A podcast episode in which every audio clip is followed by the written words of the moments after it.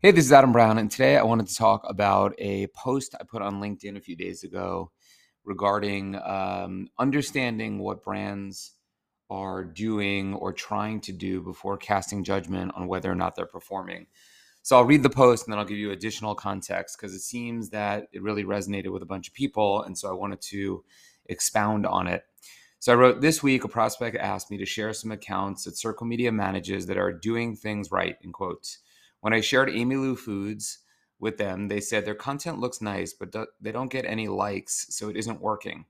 Um, so I then shared uh, a screenshot, which I'll, I'll put a link to this post in the show notes, which comes from their weekly reporting emails that we send to the client each Friday.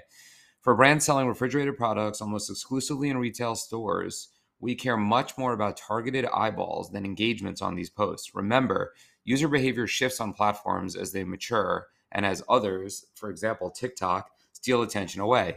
Many people never like or comment, but still are viewing content on the Instagram platform. As long as we are targeting a smart and calculated audience and are impressing them three to five times, I am stoked. We create memorable content at Circle that puts the package front and center, which is imperative for retail velocity support and recall.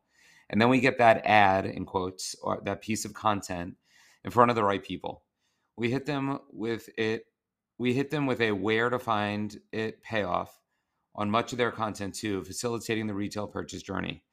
I implore all marketers to not just make any judgments without all the facts and having a full understanding of the strategy being deployed by a brand. And then i encourage people to share this with other marketers. Some people did and some people hit me with some direct messages. So yeah like you have to make sure that you understand what playbook people are deploying and what are your metrics for success I think people forever thought it was followers. Some still do. They're wrong. Some still do. But even ones that have moved on from that and feel like they're sort of woke and they have an understanding of where things are, they've moved to like likes and comments or even engagement rate. Right. And I'm telling you firsthand from somebody that works with 50 plus brands and hundreds of brands over the last 10 years, that is not the case. So many people are on Instagram, maybe even you listening to this, and you never like or comment, but you scroll, you go on there from time to time, maybe not as often as you used to. Maybe you use it, actually, I should say, you definitely use it in a different way than you probably did in the past, but there is still attention there. Tons and tons of people are on Instagram daily looking at stories and reels and feed and ads, and they're consuming content, but they just might not engage. Their attention and engagement might be on TikTok. They might just not engage anywhere anymore, but they're still consuming their content.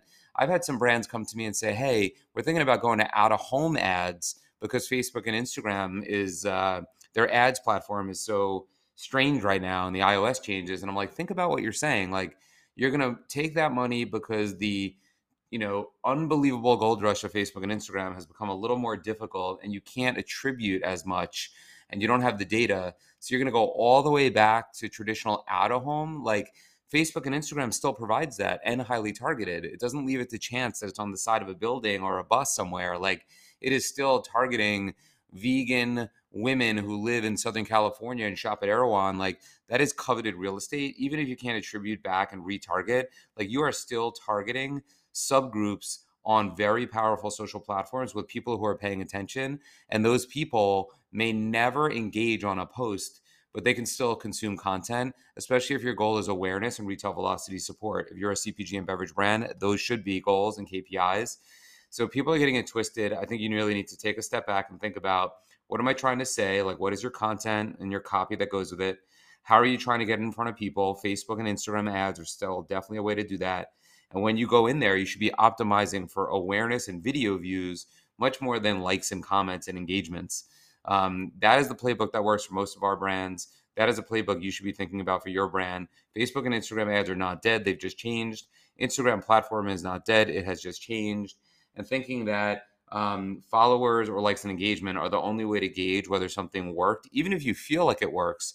But if those numbers aren't shining, you think that they're not working, you got the game all wrong. And you really need to think about your strategies, your tactics, your goals, um, and take a full change and you know change in your course of direction uh, because you're just going about it wrong. And if you can get on the right path and start thinking about it the right way, you'll yield much better results and you will support awareness, consideration, and trial at retail to get your products into people's hands and get them consuming um, what you're trying to put out there into the market. That's it for today. I'll see you out in the field.